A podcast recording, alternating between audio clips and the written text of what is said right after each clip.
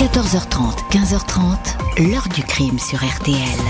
Jean-Alphonse Richard. Une enquête bâclée, pas de scellé, 10 ans pour obtenir une reconstitution et un acquitté dont on retrouve après coup une trace ADN accablante. Problème, la loi ne permet pas de juger une personne blanchie. Le frère du disparu redoute classement sans suite. L'affaire Frédéric Fauvet resterait alors à jamais non élucidée. Bonjour, l'histoire que je vais vous raconter aujourd'hui est un cauchemar judiciaire. Un homme acquitté par une cour d'assises et qui, plus de 20 ans après, grâce à une simple analyse ADN, se révèle être le possible coupable d'un crime. Les experts sont formels. C'est bien lui qui, à la Noël 1985, se trouvait dans l'appartement de Frédéric Fauvet, un jeune viticulteur de Champagne que l'on ne va jamais retrouver. L'homme en question, pointé désormais du doigt par la génétique, ne peut plus être inquiété et encore moins rejugé. Son acquittement est définitif. Depuis toutes ces années, la famille de la victime vit ainsi avec ce mauvais rêve, cette impossible équation, impuissante face à un homme qui pourrait être l'assassin mais qui demeure intouchable, hors de portée. L'enquête à l'époque avait déjà désigné ce personnage, pas forcément très fréquentable, présenté comme violent, terriblement jaloux, au point de se lancer dans une expédition criminelle. Comment la justice en est arrivée à ce point de non-retour? L'affaire est-elle vraiment close ou peut-elle rebondir? Question posée aujourd'hui à nos invités. 14h30, 15h30. L'heure du crime sur RTL. Dans l'heure du crime aujourd'hui, nous revenons sur l'affaire Frédéric Fauvel. À l'hiver 1985, ce jeune viticulteur installé en Champagne disparaît brutalement de son domicile. L'appartement va être retrouvé en désordre, une mise en scène. C'est un drame qui s'est joué ici. Vendredi 27 décembre 1985, aux environs de midi, Catherine, en couple depuis peu avec le viticulteur Frédéric Fauvet, 23 ans tous les deux, regagnent l'appartement où ils ont décidé de vivre au numéro 4 du square Chopin à Épernay, au cœur des vignobles de Champagne. Catherine a passé la matinée à son travail. Elle est vendeuse au centre-ville dans la bijouterie de son père. En arrivant sur le parking, elle voit que l'appartement au troisième étage est resté éclairé. Frédéric devait pourtant se rendre chez ses parents dans le village voisin d'Ambonnet pour leur une camionnette. La jeune femme entre dans le logement, la porte est fermée d'un seul tour de clé, alors que Frédéric la verrouille toujours complètement. Personne à l'intérieur, le logement normalement bien rangé est en grand désordre. Une forte odeur d'alcool règne dans la cuisine, deux bouteilles de champagne vides, dont l'une dans un seau sont sur la table, ainsi que des verres, deux flûtes qui portent des traces de rouge à lèvres et une boîte de biscuits apéritifs. Les mégots de sept cigarettes sont dans un cendrier. Il y a deux traces de sang. Catherine s'aperçoit que la Citroën LN que devait emprunter Frédéric pour se rendre chez ses parents et rester sur le parking. Elle a toujours deux pneus crevés, comme l'avait constaté le viticulteur ce matin-là. Les parents sont alertés, la police est prévenue à 14 heures. Dans l'appartement, les enquêteurs relèvent de petites taches sombres dans l'entrée de la cuisine et dans le couloir. Du sang a été essuyé. Dans la porte, il y a un impact de balle. Le projectile n'est pas retrouvé, mais il est de calibre 22 long rifle. Tout le reste ressemble à une mise en scène. Jamais Frédéric n'aurait servi du champagne en milieu de matinée en offrant à ses invités les premiers biscuits secs venus. Il est parti sans prendre son argent ni son carnet de chèques. Il manque bien une serviette de toilette, quelques sous-vêtements, un pull, un blouson de cuir que le jeune homme ne porte jamais, mais la fugue ne tient pas.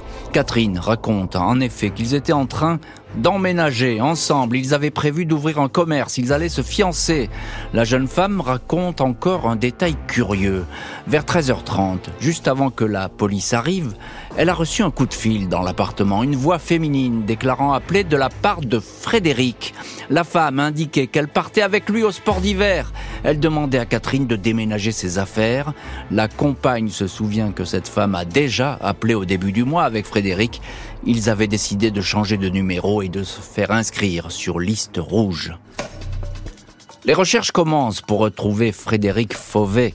Un appel à témoignage est lancé. Les mois suivants, janvier et février, des témoins assurent avoir vu le viticulteur dans les rues d'Épernay. Déclarations qui ne tiennent pas.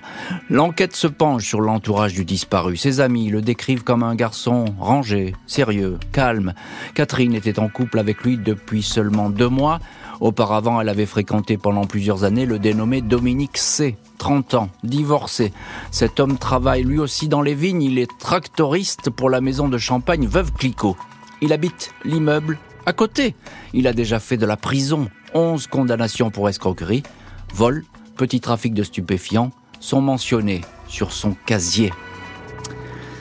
Et ce profil va bien sûr intéresser les enquêteurs qui vont essayer d'en savoir plus sur ce personnage qui a passé, euh, qui a un passé de délinquant, ce fameux Dominique C. On va s'apercevoir que tout converge peu à peu vers cet homme. Mais pourquoi s'en serait-il pris à Frédéric Fauvet? Mystère, pour l'instant, on l'ignore. Je vous propose de découvrir tout cela dans la suite de l'heure du crime. On revient pour le moment euh, dans cet appartement du square Chopin à Épernay, au troisième étage, là où j'ai envie de dire, tout a commencé. Et on le fait avec vous, Boris Fauvet. Bonjour. Bonjour Jean-Alphonse. Merci beaucoup d'avoir accepté aujourd'hui l'invitation de l'heure du crime. Vous êtes l'un des frères de Frédéric Fauvet et cette enquête, vous la menez euh, évidemment avec votre euh, avocate, maître Corinne Herman, qu'on va entendre dans un instant. Euh, vous la menez sans, avec vraiment persuasion, j'ai envie de dire, avec entêtement. Merci beaucoup donc d'être avec nous. depuis 37 ans, vous vous battez pour connaître la vérité sur la disparition de votre frère. Quelques mots déjà. Qui est Frédéric Fauvet? Alors nous on l'appelait Freddy parce que c'était un diminutif. Lui c'était mon grand frère. Mhm. C'était le cadet. Moi j'étais le dernier. Et c'est lui qui m'a, enfin qui m'a appris beaucoup de choses, hein, comme un grand frère. C'est une personne qui avait le cœur sur la main. Mhm. On pouvait lui demander n'importe quoi, il aurait rendu service. Mhm. Peut-être même trop. C'était un gentil garçon. Hein. Il est, quand il est disparu, euh, il avait 23 ans, moi j'en avais que 19. Et, voilà quoi, enfin ça s'est arrêté là. Hum, alors c'est Catherine, sa compagne, toute nouvelle compagne qui vous euh, prévient de cette disparition. Quel couple est-ce qu'il forme avec Catherine justement? Ben, Vous savez, ça faisait qu'un mois et demi qu'ils étaient ensemble, hein. enfin qu'il la fréquentait. Donc ils se sont mis ensemble euh, assez rapidement, même trop rapidement. C'est un couple... Euh, Freddy, lui, sortait d'une rupture avec une fille qu'il aimait beaucoup. Freddy, sentimentalement, il était assez fragile parce que il avait vécu avec une fille plus de 4 ans. Euh, donc je pense que Catherine, elle a arrivé euh, dans sa vie comme ça, il s'est raccroché à elle euh, aveuglément. Hum. Alors elle a pris le cœur de votre frère, j'ai envie de dire, hein, Catherine. Bon, c'est un classique, la famille, elle se méfie toujours un peu dans ces cas-là. Toute ma famille pensait qu'il changeait, il changeait radicalement. Il, il était plus comme avant. Je sais hum. bien, un couple tout nouveau, tout tout nouveau, tout beau. Hein, L'appartement, encore une question, euh, Boris Fauvet, l'appartement en désordre, ça ne lui ressemble pas, ça, à votre frère Vous êtes euh, ensuite allé sur place non, non, ça ne ressemble pas du tout. Il était très méticuleux sur la propreté, sur les rangements. Euh, il était assez précieux sur lui, assez assez strict dans son appartement pour pas avoir des affaires qui mmh. traînent, des flûtes à champagne renversées. Des...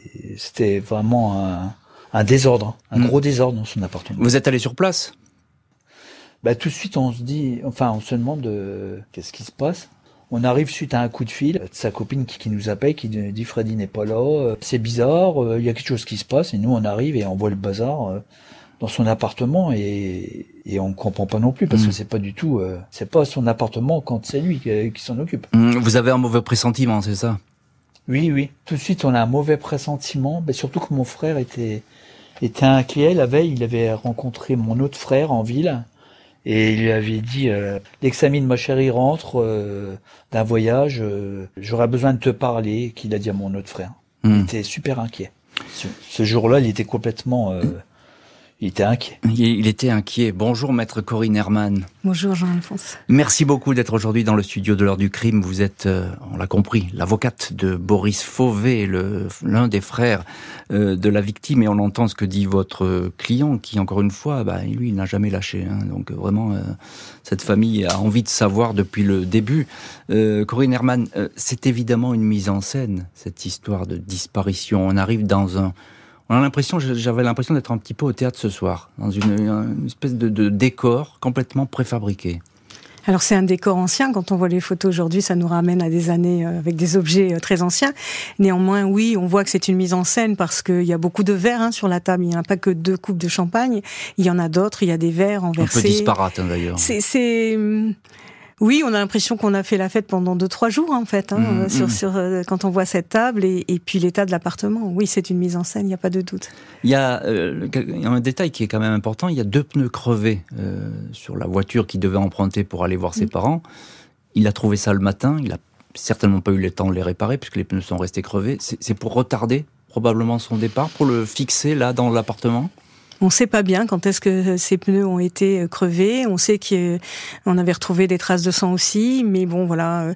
Est-ce que c'est ce qui l'a empêché de partir et, qui l'a mis en contact avec les auteurs? Est-ce que c'est pour encore une mise en scène? Mmh.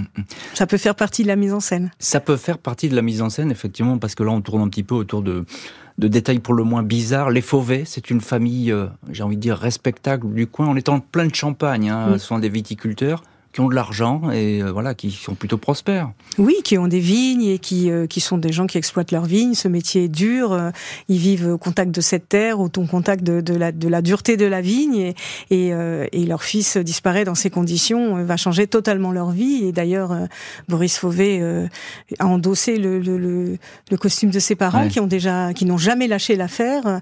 Et il a ce lourd héritage à reprendre aujourd'hui pour essayer de chercher son, son père, son frère, pardon. Et il le fait pour ses parents, pour son père, pour sa mère. Euh, euh, Corinne Herman, on est sûr que quelque chose de très grave s'est passé. Alors évidemment, la, fugue, elle est exclue. Ça, euh, c'est pas du tout dans la nature de, de Frédéric de partir comme ça. Il y a un élément qui est troublant. Bon, il y a du sang qui est retrouvé sur place. Hein, il y a ce désordre qui règne. Et puis, alors là, un mot là-dessus, parce qu'il y a ce coup de fil qui est juste avant que la police arrive. Hein, il est 13h30, mm. la police est prévenue à 14h.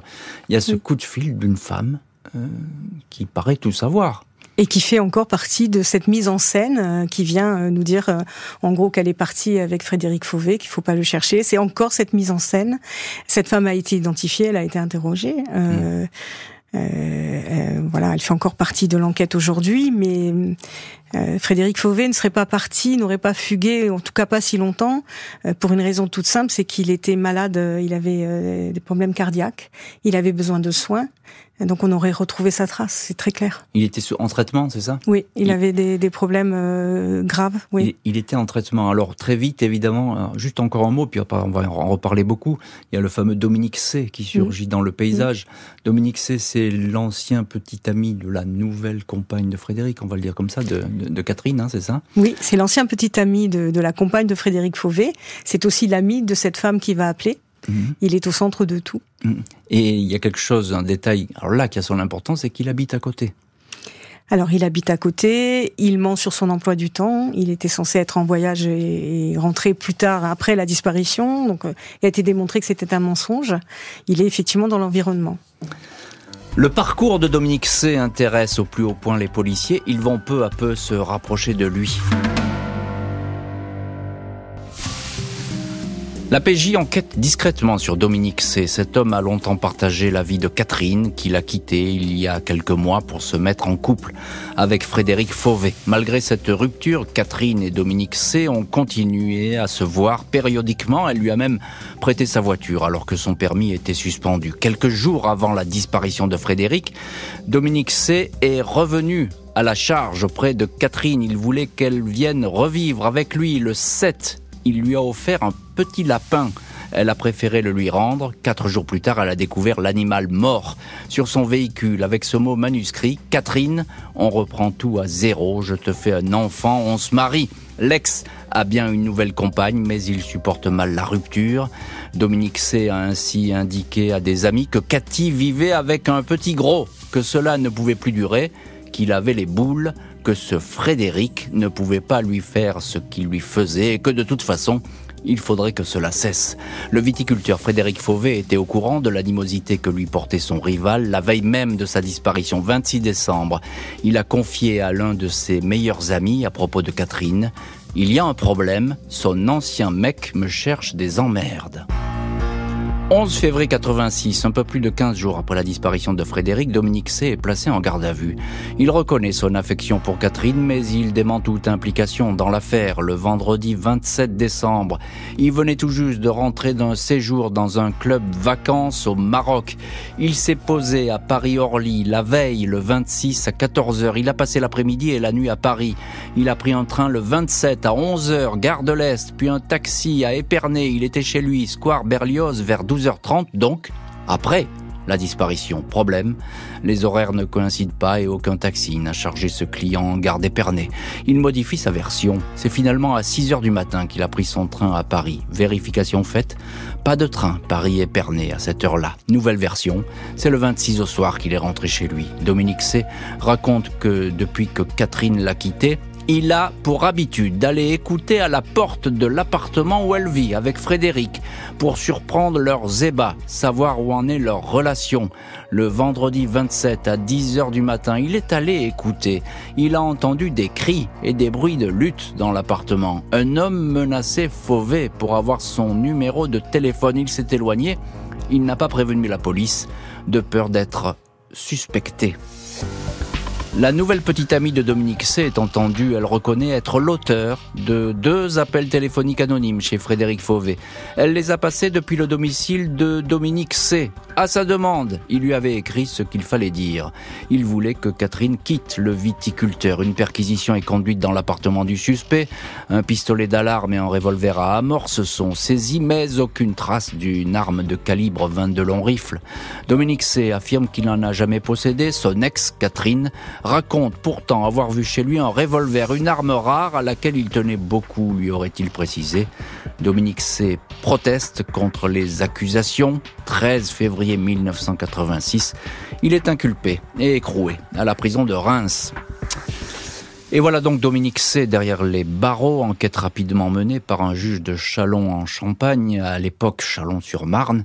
Encore faut-il attendre le procès aux assises pour voir si le suspect va changer d'attitude. On va voir ça évidemment dans la suite de l'heure du crime et surtout savoir quelles surprises vont suivre. Revenons donc à, à Frédéric C, personnage principal, on peut le dire comme ça, de l'histoire, puisque c'est son nom qui surgit il est parti en prison. Euh, Frédéric C, il ne s'en cache pas, mais ça peut pas être considéré comme un crime. Euh, il est très jaloux, maître Corinne Herman, mais à part ça, euh, il dément vraiment en totalité toutes les accusations. Il dément toutes les accusations. Il trouve parfois euh, des arrangements avec la vérité, où il trouve d'autres d'autres versions. Euh, là où il dément jamais, c'est qu'il est très amoureux euh, de Catherine et qu'il veut la récupérer et qu'il est prêt à tout faire pour la récupérer. Mmh. Voilà. Mais pour le reste, euh, il se il se faufile en, en permanence chaque fois qu'on lui a on lui oppose une version, il va trouver une histoire. Il dit qu'il n'est pas rentré dans l'appartement. Ça, il est, il, il formel. Il dit qu'il a écouté à la porte, mais il a entendu quelque chose de bizarre mais il n'était pas dedans. Il dit qu'il n'est pas rentré dans l'appartement, mais euh, on, ne sait pas euh, ce qui s'est passé les jours euh, précédents, les semaines précédentes. La relation entre Frédéric et Catherine était très récente. Euh, il avait pas, ils n'avaient pas tout à fait coupé les ponts, donc on ne sait pas très bien s'il est rentré dans l'appartement par avant. Est-ce que Frédéric Fauvet avait peur de Dominique C? Parce que à cet ami, là, il dit, euh, il me cherche des emmerdes. Voilà ce qui sont ces mots. Il semblerait qu'il ait qu'il ait témoigné. Moi, j'en avais parlé avec sa, avec la maman de Frédéric Fauvet. Il semblait euh, euh, qu'il en ait parlé, qu'il qu'il avait, qu'il craignait cet homme. Oui. Mmh. Donc ça, il en parlait. Il, parlait de cette relation qui était un peu compliquée, c'est ça? Semblerait en tout cas qu'il s'en soit ouvert euh, auprès de ses proches. En tout cas, c'est ce que m'avait dit sa maman. Hmm. Euh, Boris Fauvet, vous êtes le frère de, Frédéric Fauvet, et aujourd'hui l'un de nos invités dans l'heure du crime. Euh, il y a ces horaires de train que donne Frédéric C. Là, on peut dire que bah, c'est le, le plus grand flou hein, avec, avec ce suspect. Oui, complètement. Surtout quand on n'a rien à se reprocher. On n'a pas, on n'a pas à mentir sur son emploi du temps. Il est mm. bizarre d'inventer des horaires de train, d'avion, de mentir. Euh, si il n'y a rien à, à cacher. Mm. Selon vous, euh, votre frère, il a disparu. Au, jour d'aujourd'hui, comme on dit, on ne l'a jamais euh, retrouvé. Euh, où pourrait être le corps de, Où est-ce qu'on aurait pu placer le corps de votre frère, selon vous? Je pense qu'on l'a fait disparaître. Après, il y a plein d'endroits qu'on peut mettre un, un corps, hein. mais enterré dans un bois ou je sais pas. On l'a mm. fait disparaître. Mm. on n'a jamais eu de nouvelles, donc euh, ça fait 37 ans maintenant. Mm, Maître Corinne Herman, vous êtes l'avocate donc de, Boris Fauvet. Donc il y a ce Dominique C qui figure là à ce moment-là de principal suspect. Est-ce qu'il y a d'autres personnes qui sont euh, disons, dans le, viseur, j'ai envie de dire, des enquêteurs euh, qui les intéressent? Alors, il y aura plusieurs suspects, mais les, premiers suspects sont la petite amie, Catherine, euh, un garçon qui vivait chez eux, que Frédéric logeait occasionnellement, qui vient de partir à ce moment-là, mais qui est quand même là dans l'environnement. Il y a cette jeune femme qui va passer cet appel téléphonique, qui est la petite amie de, sur demande, dit-elle. Hein, elle dit sur demande. Oui, mais bon, quel est son rôle? Quel rôle elle a joué, joué? Certains ont été mis en examen quand même à l'époque. Et puis il y a, y a, y a Monsieur Monsieur Dominique C. Mais mm. ils ont regardé l'environnement de Frédéric. Il avait une vie assez linéaire, il avait une vie assez simple. Donc mm. c'était le seul événement très nouveau. Il y a aussi la sœur de de Catherine qui qui est intéressante aussi, qui est quelqu'un d'intéressant. La famille de Catherine globalement était intéressante aussi. Parce qu'ils ont gardé des liens avec euh, Dominique C, c'est ça donc Parce qu'ils ont eux-mêmes euh, une histoire personnelle qui est particulière, une certaine violence, enfin voilà. Hmm. Euh, donc, est-ce qu'il y avait des, eu des menaces sur le sur Frédéric auparavant? Est-ce qu'il avait Alors, il y a ces coups de fil qui ils ont changé de téléphone, ils se sont mis sur liste rouge pour hmm. Hmm. essayer d'éviter ces abus téléphoniques. Mais est-ce qu'il y avait des menaces concrètes? Est-ce qu'il en a fait état à sa famille? Il y a eu des menaces avant, il y a eu des menaces par la suite, mais ça, ça fait partie de, l'instruction actuelle, qui est très intéressant. Qui est très. Euh, est-ce que les, les enquêteurs à l'époque, est-ce qu'ils se focalisent pas un petit peu trop sur Dominique C euh, C'est un petit peu le, toujours pareil, hein, c'est l'effet tunnel, c'est-à-dire que ils ont un suspect en ligne de mire, on va pas le lâcher, on va se dire c'est lui, c'est lui, c'est lui, puis on voit pas ce qui se passe à côté. C'est un homme qui présente une personnalité euh, particulière, qui a un vécu, qui a un vécu judiciaire, donc ils se sont essentiellement intéressés à lui. C'est celui qui euh, ment sur son emploi du temps. Euh, c'est évidemment à l'époque ça guidait quand même. encore aujourd'hui, ça guide vraiment les, les, enquêtes. C'était pour eux, il avait un alibi. On est toujours avec cette fameuse idée qu'il faut un alibi pour tuer quelqu'un, alors que en fait c'est perdre parfois du temps et perdre la belle, la bonne vision d'une scène de crime. Mais voilà, il a le profil idéal euh, il a un passé judiciaire, il est très amoureux de cette jeune femme, il veut pas que cette histoire d'amour euh, se pérennise avec Frédéric. Euh, c'est quelqu'un de violent, c'est quelqu'un qui, qui n'a pas de limite. Oui, forcément qu'on se focalise sur lui. Le fait, pourquoi finalement, question simple, mais pourquoi en vouloir à, Frédéric Fauvet? Quel, quel, serait le mobile alors il y a cette histoire de, de, de, jalousie amoureuse, mais mm. est-ce qu'on va tuer quelqu'un à ce point-là On le voit tous les jours. On le voit tous les jours aujourd'hui. Aujourd'hui, enfin, on, on, se saisit de ce phénomène euh, de d'amants, d'amis qui veulent pas, euh, de maris qui veulent pas que leur femme euh, les quitte. On voit aujourd'hui les meurtres qui existent. Ça n'est pas, ça n'était pas très différent dans dans l'esprit des, des, enquêteurs à l'époque. Ça pouvait être le mobile de base. Euh, voilà, s'en prendre à, à, à son la personne qui lui avait, euh, qui était avec la femme qu'il aimait, oui. Pas d'armes, pas de corps. Dominique C. clame son innocence, mais il ne va pas échapper à un procès aux assises.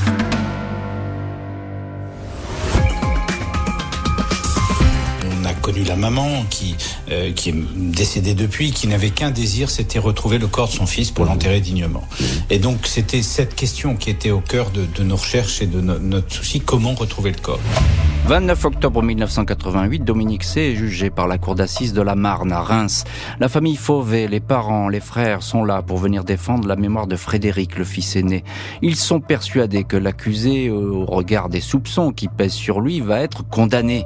Des résidus de tir ont même été retrouvés sur ses vêtements. Avant le drame, Dominique C. répétait sur tous les toits qu'il était furieux que Frédéric fréquente son ex. On pensait qu'il allait craquer, avouer son crime, dira plus tard Boris Fauvet, l'un des frères de la victime. Malheureusement, son avocate a complètement retourné les jurés. Elle a plaidé pas de corps, pas d'armes, donc pas de crime, poursuit-il. Elle nous a fait passer pour une famille qui voulait absolument un coupable, quitte à envoyer un innocent en prison. Une famille qui reçoit le verdict en pleine figure. Dominique C. est acquitté. Mon père s'est carrément effondré. Il a fallu appeler un médecin, rapportera Ludovic Fauvet, autre frère de la victime. À l'époque, pas d'appel possible. Dominique C est libre. Claude et Jeanne Fauvet, les parents, ne vont jamais baisser les bras, tout faire pour retrouver une trace de leur fils Frédéric, un couple qui va dépenser des dizaines de milliers d'euros dans des recherches confiées à des détectives et des experts. Près de dix ans après les faits, Claude Fauvet avait reçu d'étranges appels téléphoniques anonymes. On lui demandait de l'argent en échange d'informations. Un homme l'appelle, Claude Fauvet l'enregistre. Je sais pas si je veux soulager ma conscience ou quoi, mais de toute façon, les informations que je détiens, j'ai pas l'intention de les donner gratuitement. Oui. Hein Donc. Euh... Alors, vous voyez à combien vous estimez votre fils Oui. Et eh ben, on en reparlera à ce moment-là. À combien vous estimez votre fils demande le corbeau. Dominique C., l'ex-suspect, sera interrogé par la police sur ses coups de fil. Il n'y aura pas de suite. Maître Corinne Herman, je sais que vous n'étiez pas à ce procès qui est déjà euh, qui est ancien. Euh, d'ailleurs, il y a beaucoup, il y a très peu d'articles de presse à l'époque qui ont relaté ce, ce procès qui est passé quasiment inaperçu, il faut bien le dire. Euh, Est-ce qu'on sait aujourd'hui ce qui a provoqué l'acquittement? Alors, c'est au bénéfice du doute, certainement, mais ça veut dire que l'enquête était peut-être pas très bien ficelée? En tout cas, la présentation de l'enquête euh, à l'audience n'a pas suffi à convaincre les jurés. Donc, euh, la balance a penché du côté de, de Dominique, mais euh, à la vue du dossier, il y avait quand même des éléments qui étaient quand même très troublants. Je voudrais vous en donner un qui n'a jamais été exploité une petite trace de sang sur le sur le palier de l'appartement de Dominique C.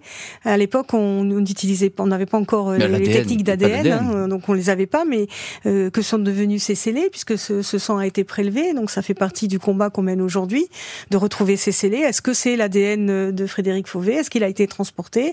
Voilà, c'était des choses qui auraient dû être débattues à l'audience, euh, qui ne l'ont pas été parce que voilà, on n'avait pas l'ADN à l'époque. Et il y a une, foule de petits détails, des, des, tapis qui manquent, des choses comme ça, euh, qui auraient dû être exploités et qui ne l'ont pas été suffisamment à l'audience. Et je dis toujours que l'avocat de la partie civile a un vrai rôle à jouer à l'audience, un rôle pour euh, débattre sur le dossier, faire débattre sur les preuves. Si mmh. l'avocat euh, ne se manifeste pas et ne, ne débat pas, euh, n'est pas dans, ne, ne, joue pas son rôle à l'audience, évidemment qu'on se retrouve dans des affaires de ce type-là. Et, et, effectivement, c'est important ce que vous soulignez, maître Herman, euh, mais à savoir à la décharge de la police, la, la police scientifique n'était peut-être pas aussi non. armée non. à l'époque et n'avait pas cette, cette volonté euh, d'expertiser aussi loin les choses qu'aujourd'hui. Évidemment, ça a beaucoup progressé depuis. Il faut toujours se remettre dans le contexte de l'époque. Euh, Boris Fauvet, frère de Frédéric Fauvet, un des frères de Frédéric, euh, vous y étiez vous évidemment avec à ce procès avec toute votre famille. Comment est-ce qu'il se déroule ce procès? Écoutez, déjà, euh, moi je n'ai jamais rentré dans un palais de justice, donc c'est impressionnant quand même, hein, parce qu'on est fouillé à l'entrée, on rentre, et puis on se retrouve face à la personne euh, présumée innocente, mmh. et, euh, qui passe pour être, qui passe en cour d'assises. Nous, on s'attend déjà que la personne parle, qu'elle nous dise mmh. la vérité et qu'on apprenne quelque chose. Mais ju justement, euh, euh, Boris Fauvet, il a quelle attitude l'accusé, Dominique C Alors il est dans une, dans, enfin dans une pièce, il est dans la même pièce que nous, mais il est, il est plus en hauteur. Mmh. Moi je le fixe à un moment donné. Et lui, il me fixe. Il me dit, bah, il va finir par parler, quoi, par, euh... non, il reste de, de, marbre, il parle pas. De mmh. marbre, et à un moment donné, il a même un sourire. Il y a cet acquittement, Boris Fauvet. Euh, Qu'est-ce que vous ressentez à ce moment-là avec votre famille? Nous, déjà sur le coup, euh, on tombe des nues. Puis d'un seul coup, on, on, se retrouve entouré de, des gendarmes. Pour pas qu'on ait une mauvaise réaction, pour euh, et euh, ça va tellement vite. Moi, ce jour-là, c'était, excusez-moi, je vous en prie. Ça me revient dans la tête. Mmh. Ce jour-là, j'étais, vous savez, vous êtes, enfin, vous avez l'impression de perdre le pied. On comprend pas. Mmh. Après, on nous explique euh, que c'est fini, qu'il sort le soir même. Je pense que la nouvelle, je, je crois que c'est vers 21h ou 22h qu'on l'apprend.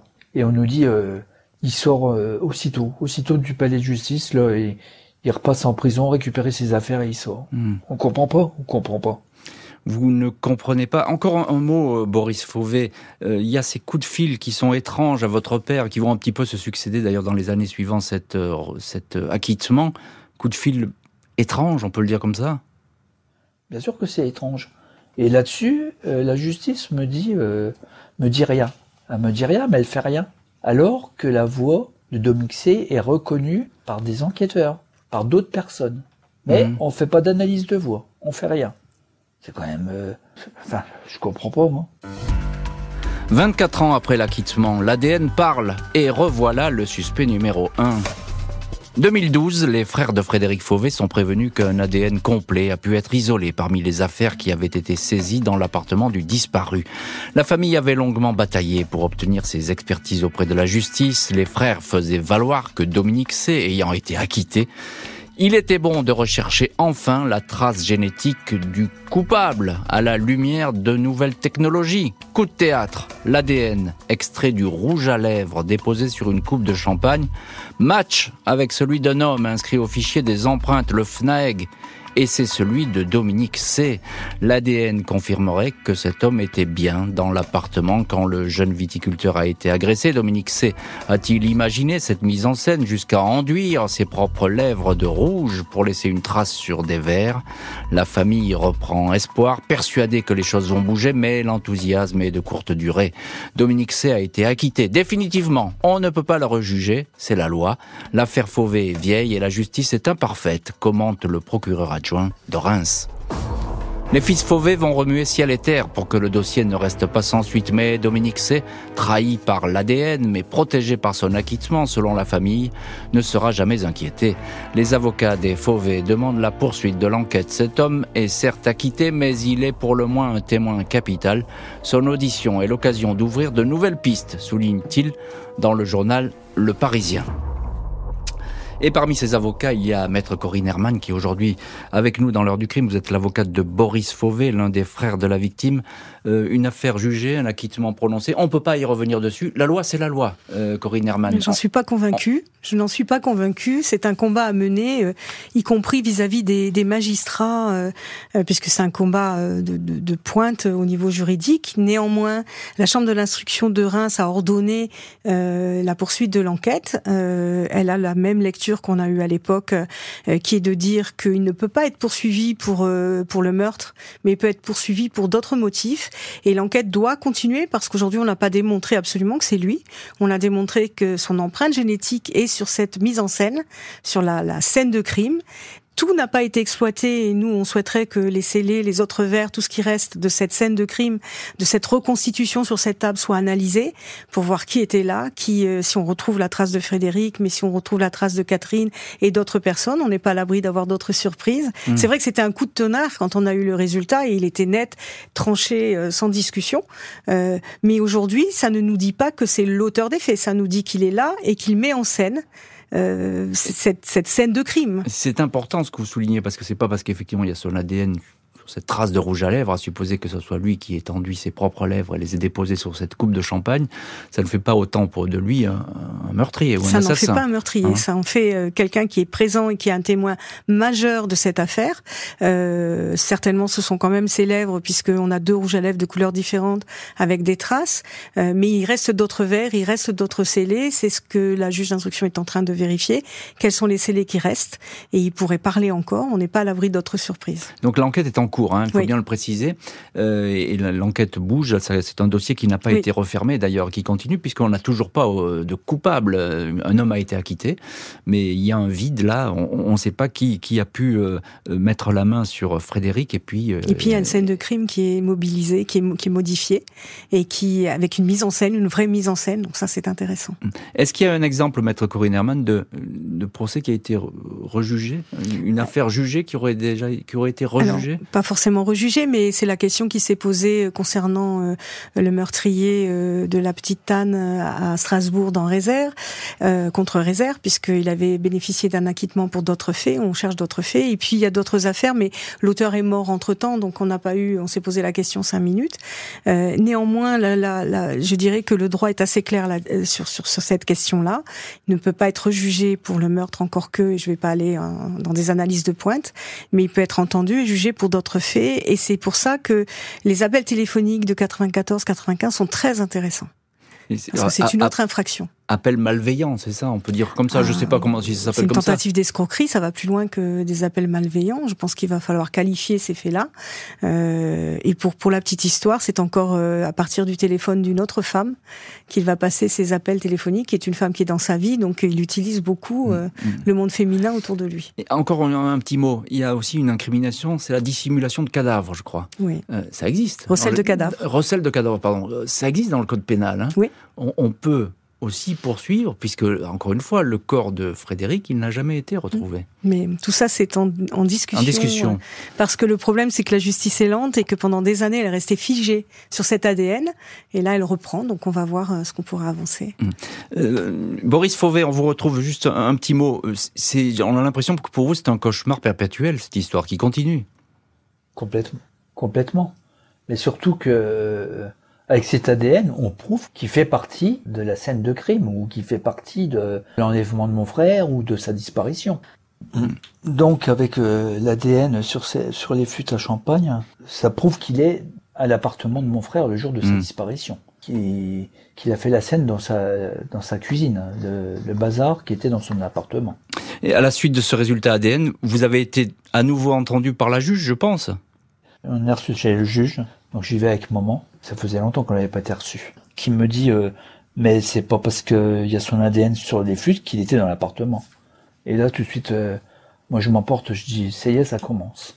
Je sens que on veut pas aller plus loin, qu'il y a quelque chose qui freine. Je dis, c'est pas possible, l'ADN. Mhm. L'ADN, c'est une preuve formelle. Enfin, à l'heure actuelle, on peut pas Mhm. plus que l'ADN.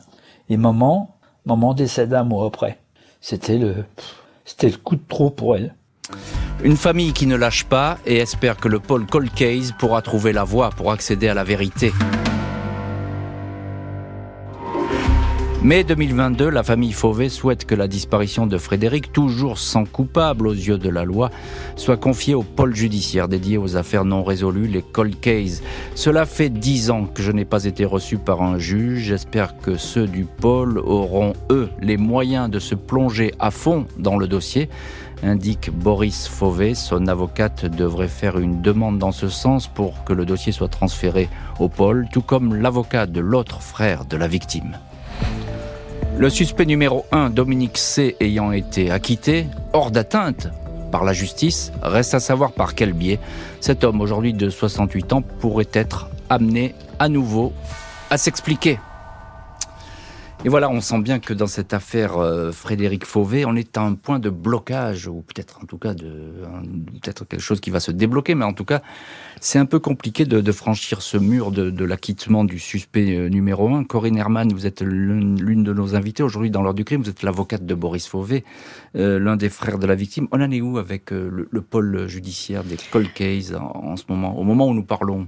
Euh, Au moment où nous parlons, euh, ce transfert avait a été a priori refusé. Je ne le sais pas exactement puisque nous sommes Par le désormais. procureur, c'est ça? Mais je ne sais pas parce que maître Didier Seban euh, a, a- a fait cette demande. Moi, je ne suis plus au cabinet de, de maître Seban, donc euh, je ne sais pas quelle demande a été faite et comment on y a Mhm. répondu. Mes clients n'étaient pas informés que ça avait été refusé, donc euh, on va reprendre ça en main et on a choisi la stratégie d'abord de faire, euh, de- de- d'essayer de, travailler avec le magistrat en place. C'est extrêmement lourd pour ces magistrats qui ont euh, euh, les affaires courantes et les détenus à, à suivre. C'est pour ça qu'on voulait la création de ce pôle. On va voir ce qu'on peut faire, mais en tous les cas, tant que ça travaille et tant qu'il y a des expertises, on a une chance de retrouver, euh, en tout cas d'avoir des éléments. Et ce que voudrait Boris Fauvet et sa famille, c'est déjà retrouver le corps de, de, de ce frère. Et si on avait le corps, ce serait déjà une réponse pour cette famille euh, qui est très importante. Pour le pôle, on va voir. Euh, moi, je suis en train de, récu- de récupérer ce dossier et de voir ce qui a été fait. Je vais voir à partir de là. Oui, ce que vous nous dites est important, et il faut toujours le souligner, c'est que le dossier, il est vivant. Parfois, on arrive... Là, euh, il est vivant, Voilà, on oui. arrive dans Oui, des oui. cas où le dossier, bah, il n'est plus vivant, il est inerte, il, faut, il faut réveiller tout le monde, et c'est plus compliqué. Là, il y a une continuité juridique Voilà. quand même. hein. Il- est vivant, il a repris euh, de l'épaisseur autour de cette demande.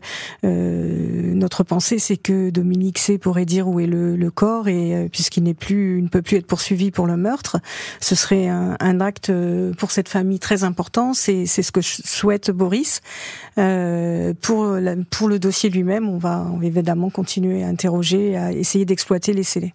Et On, on en parlait un petit peu, mais c'est important de le rappeler. Il y, a, il y a toujours des moyens juridiques finalement de raccrocher une affaire. Mm. Mais ça, c'est un peu votre le travail des avocats.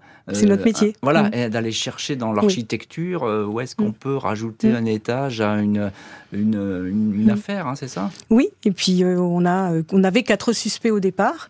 Euh, je pense qu'il faut revoir tout ça, qu'il faut essayer de, re- de remonter le fil à l'envers. Il y a ces appels téléphoniques qui nous disent quand même quelque chose. euh, contre euh, telle somme, je vous rendrai le corps de votre fils. Il faut retravailler sur cet, cet élément-là, qui lui n'est pas acquitté. Il n'a pas été acquitté sur ce plan-là. Il a peut-être des choses à dire. Peut-être qu'il y a il y a des choses à voir avec euh, ce fameux Dominique C. Euh, le premier objectif, c'est de retrouver le corps. Le deuxième, c'est de savoir quand même ce qui s'est passé. Euh, euh, Boris Fauvet, on vous retrouve dans cette heure du crime, vous êtes le frère de Frédéric Fauvet. Euh, vous avez été euh, reçu par la juge récemment? Oui, récemment, oui.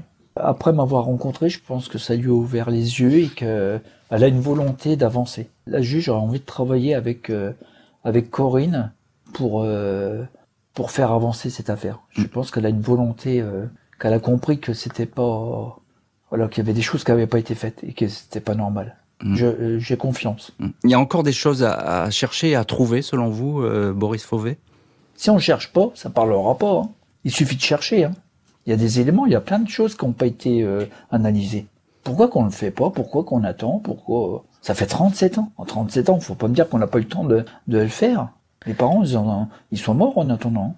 C'est pour ça que j'abandonnerai pas. Je, te- je dis c'est pas possible. Mes parents ils en sont morts. Moi, je- tout le monde ne va pas mourir à cause de ça quand même. Hmm. Enfin à cause de ça, bien sûr que c'est.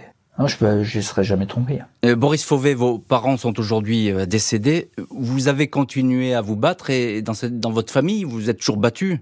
Je pourrais jamais tourner la page. Il me faut au moins le corps de mon frère. La justice, elle me doit au moins le corps de mon frère. Après le restant, euh, il y a 37 années qui sont passées, je pourrais pas les effacer. Ces années-là, elles font partie de... Il y a des choses de la vie qu'on peut pas... qu'on voudrait bien effacer, mais qu'on ne peut pas. Mes parents, avant de décéder, euh, je leur ai promis d'essayer de finir cette affaire. J'espère la finir. Enfin, au moins avec, euh, d'avoir le corps de mon frère. Mon devoir, c'est d'enterrer mon frère à côté de mes parents. Combat qui, qui continue, donc on, on l'entend bien. Il faut beaucoup de détermination pour cela, beaucoup de courage.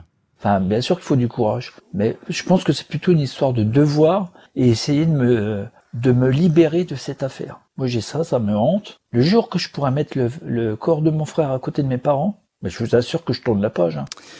Merci beaucoup euh, Boris Fauvet et maître Corinne Herman d'avoir été aujourd'hui les invités de l'heure du crime. Merci à l'équipe de l'émission. Justine Vignot, Marie Bossard à la préparation. Boris Pirédu était à la réalisation. L'heure du crime, présenté par Jean-Alphonse Richard sur RTL.